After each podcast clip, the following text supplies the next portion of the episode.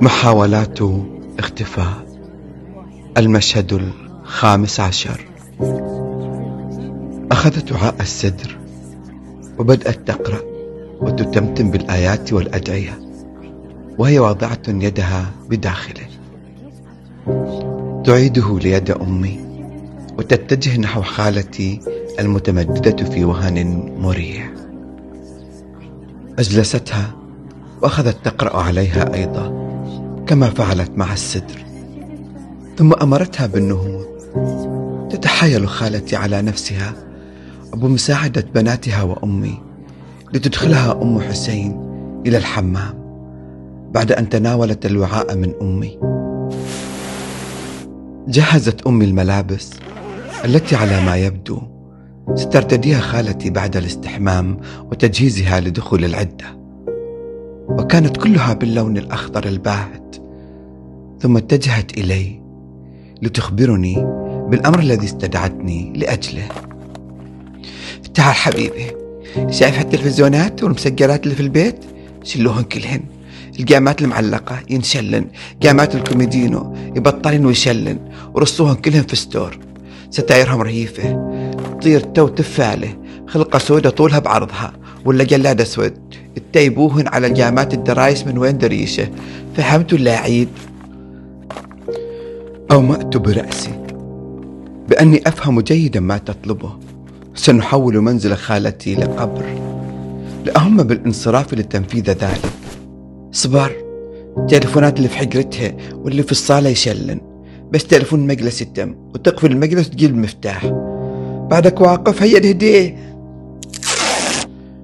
انطلقت مسرعا لتنفيذ ما أرادته أمي وأنا أتمتم في نفسي. لما أنا؟ لما أنا؟ ولم كل تلك الظلمة التي ستوضع بها خالتي وكأنهم يدفنونها كما دفن زوجها. تم ما طلبته أمي بمساعدة إخوة حمزة وأخواته لي. فاجأتني بعدها بحقيبة كبيرة. خذ هذه توديها بيتنا أطرقيها هي بتتصرف.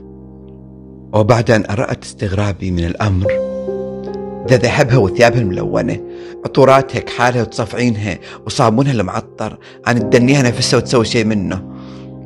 أنا ما زلت فاتحا فاهية مذهولا مما أسمع وهي مسترسلة في الحديث.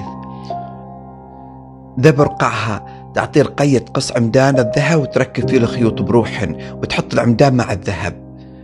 لتختتم حديثها بالقراءة علي والتعوذ من الشيطان وعيون الحساد والجان. وكما وصيتك. تدخل وتطلع من الباب الوراني. ما بحد من الحريمين المحترف ثوبك سمعت؟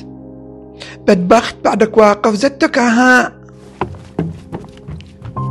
انصرفت من أمامها وأنا أتفكر في بشاعة الموت وقسوته على الجميع. أما كان العزاء لمواساة المكلومين؟ أم لتزيد من حزنهم بكل تلك العادات والطقوس المريبة؟ كيف ستسلى خالتي؟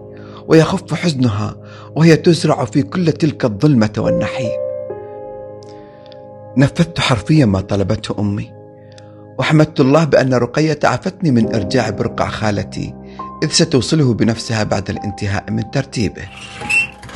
وكما خرجت من منزل خالتي من الباب الخلفي أخرجتني رقية من منزلنا من الباب الخلفي أيضا تنفيذا لتوصيات أمي. والامتلاء المنزل بالنسوة المعزيات حتى أني لم أرى هنية ولا الطفلين هذا اليوم. ليجتاحني شعور بأن هناك شيئا ما ينقصني؟ أهو شوقي لصفية أم هنية؟ أيهما يكمل نقصي؟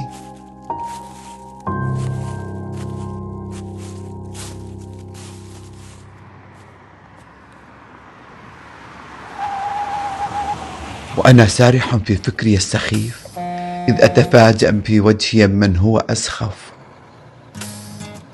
أحمد سالم ابن عمي ثقيل الدم وهو في شاحنة العلف غايته مصبح ترجاني ما لي أنا ومشاوره هذا الأبله كيف أقصيه عني؟ وهو يثرثر دون توقف. كان مصرا على مرافقتي له. أبوك قال تنقي ثورين من المزرعة فاتحة ومصبح يذبحن اللي هناك ويطوبخ مكانه. بالطبع مصبح هو الرجل الأوفر حظا والأسعد في أغلب مناسباتنا السعيدة والحزينة وهو تقريبا الطباخ الرسمي للعائلة.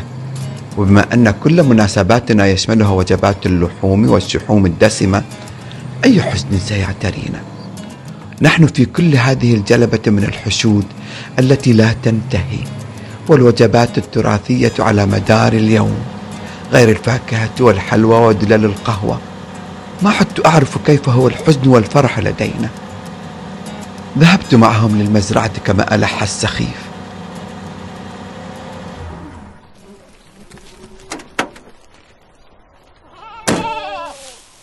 أوكلت العمال هناك بمساعدة أحمد ومصبح لربط الثورين المنشودين وتواريت جانبا خلف كومة من أشجار الموز.